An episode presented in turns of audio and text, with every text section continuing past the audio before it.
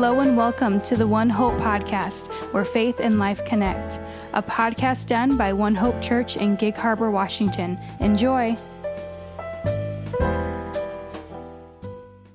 Hello, and welcome to our podcast here at One Hope Church in Gig Harbor, Washington, as we continue on in our Lenten journey. My name is Mark Jones, and today we're in the Gospel of Luke, chapter 22.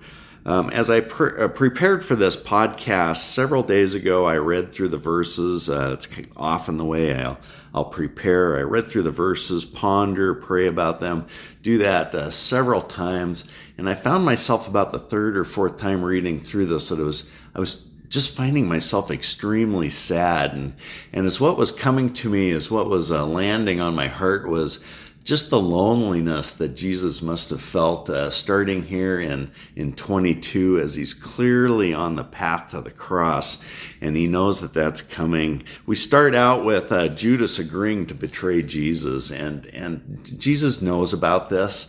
He, he knows it. Uh, and just how sad that must be and how he must feel in that. And, and I just think, uh, these these disciples have traveled along with him. Judas has traveled along with him in his ministry, and now he's going to betray him for money. Uh, the next scene is we go to the Last Supper, where, where Jesus will will tell the disciples that he's going to be betrayed, but he also tells them that this is the last meal that he's going to have with them. And I don't know if they totally grasp it. Um, similar to, do we always totally grasp just the impact and and the level at which uh, Jesus sacrificed for us, and that he he was human and he felt so much uh, of what we feel. Uh, I'm going to read uh, verse 15, uh, the Last Supper here. I have eagerly desired to eat this Passover with you before I suffer, for I tell you. I will not eat it again until it finds fulfillment in the kingdom of God. After taking the cup, he gave thanks and said, Take this and divide it among you. For I tell you, I will not drink it again until the kingdom of God comes. He's telling them this is his last meal with them. And then he goes on to uh, say, um, The hand of him who is going to betray me is with mine on the table. So we have, we have now, now he's, he's talking about being betrayed. And it seems that the disciples grasp this because they they discuss it briefly. We hear one verse about them discussing that, but then they quickly go on into a debate, into an argument or infighting on who will be considered the greatest among them. So we have Jesus here. He knows where he's headed. He's on the path uh, to the cross. He knows Judas is going to betray him. This is his last meal with his friends, with his support group, with those that have traveled with him in ministry. And, and, and I'm thinking at that moment, did he feel alone again? I mean, they're all right there, but they're, they're engrossed in their own argument, infighting. And, and Jesus, Jesus knows where he's headed in the next hours.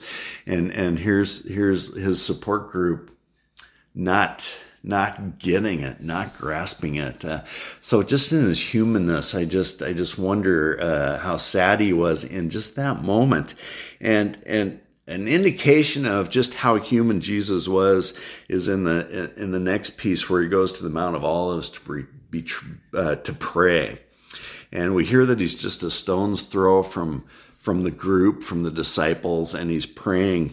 And we read in 44, and being in anguish, in being in anguish. Uh, I looked that up. Merriam Webster uh, uh, defines it as extreme pain, distress, or anxiety. This is Jesus. Yes, he's God, but he's also man, and he's in extreme anguish, we read. He prayed more earnestly, and his sweat was like drops of blood falling to the ground just the humanness there. And then uh, coming down, coming back to the group, uh, his support group, right? And he's in this pain, he's in anguish. And how does he find the disciples? They're asleep.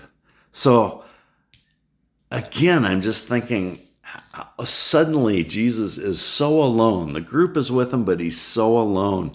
Uh, so they're physically there, but they're not there, and and I, it just makes me sad. And I think that that's where the the tear on my cheek came from as I was reading through this the third or fourth time.